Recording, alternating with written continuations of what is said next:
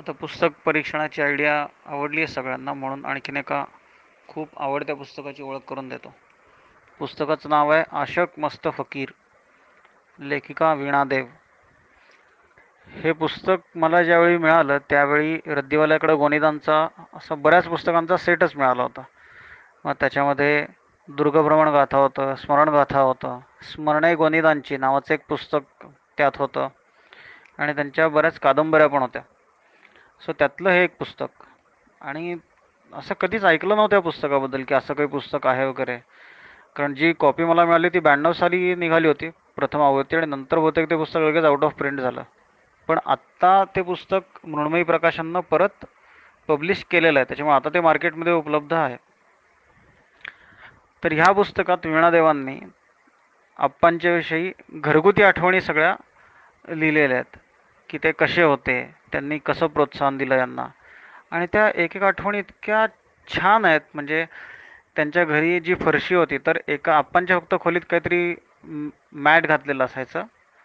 एक दोन खोल्यांमध्ये कोबा आणि एका खोलीमध्ये चक्क ती बडवून जमीन करतात किंवा सारवतात तशी जमीन होती. तर आप्पा इतके मनस्वी होते की तळेगावच्या रस्त्यावरती ते येतात किंवा समोर वगैरे त्यांच्या इथं जे जनावरं शेण टाकायची तर ते शेण पण अगदी ते गोळा करायचे ते. म्हणजे अशा आठवणी असतील किंवा बऱ्याचदा पहाटेचं चांदणं बघायला किंवा रात्रीचं चांदणं बघायला आप्पांना त्यांच्या घराच्या वरती झोपायला खूप आवडायचं.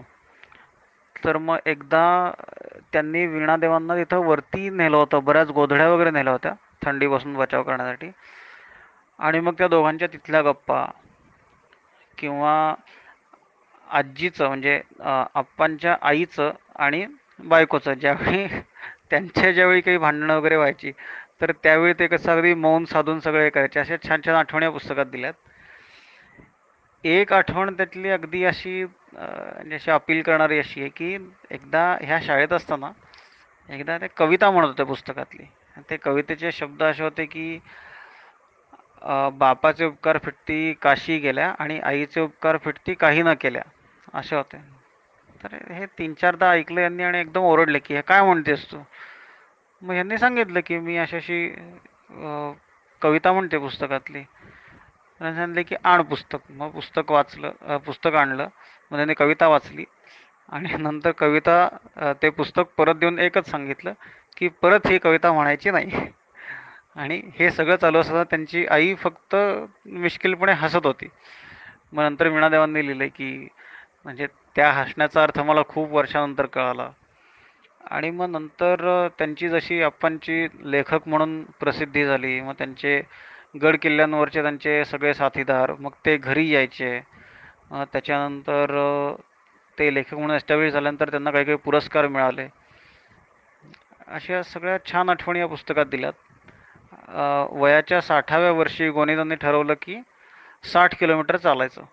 मग त्याची तयारी कशी केली? त्यांच्याबरोबर कोण कोण होते? आणि ते आय थिंक तळेगावातून चालत चालत यांच्या घरी आले. पुण्यातल्या घरी आले वगैरे. असं काहीतरी तो रूट होता. पण अशा सगळ्या आठवणी या पुस्तकात जागवलेल्या आहेत.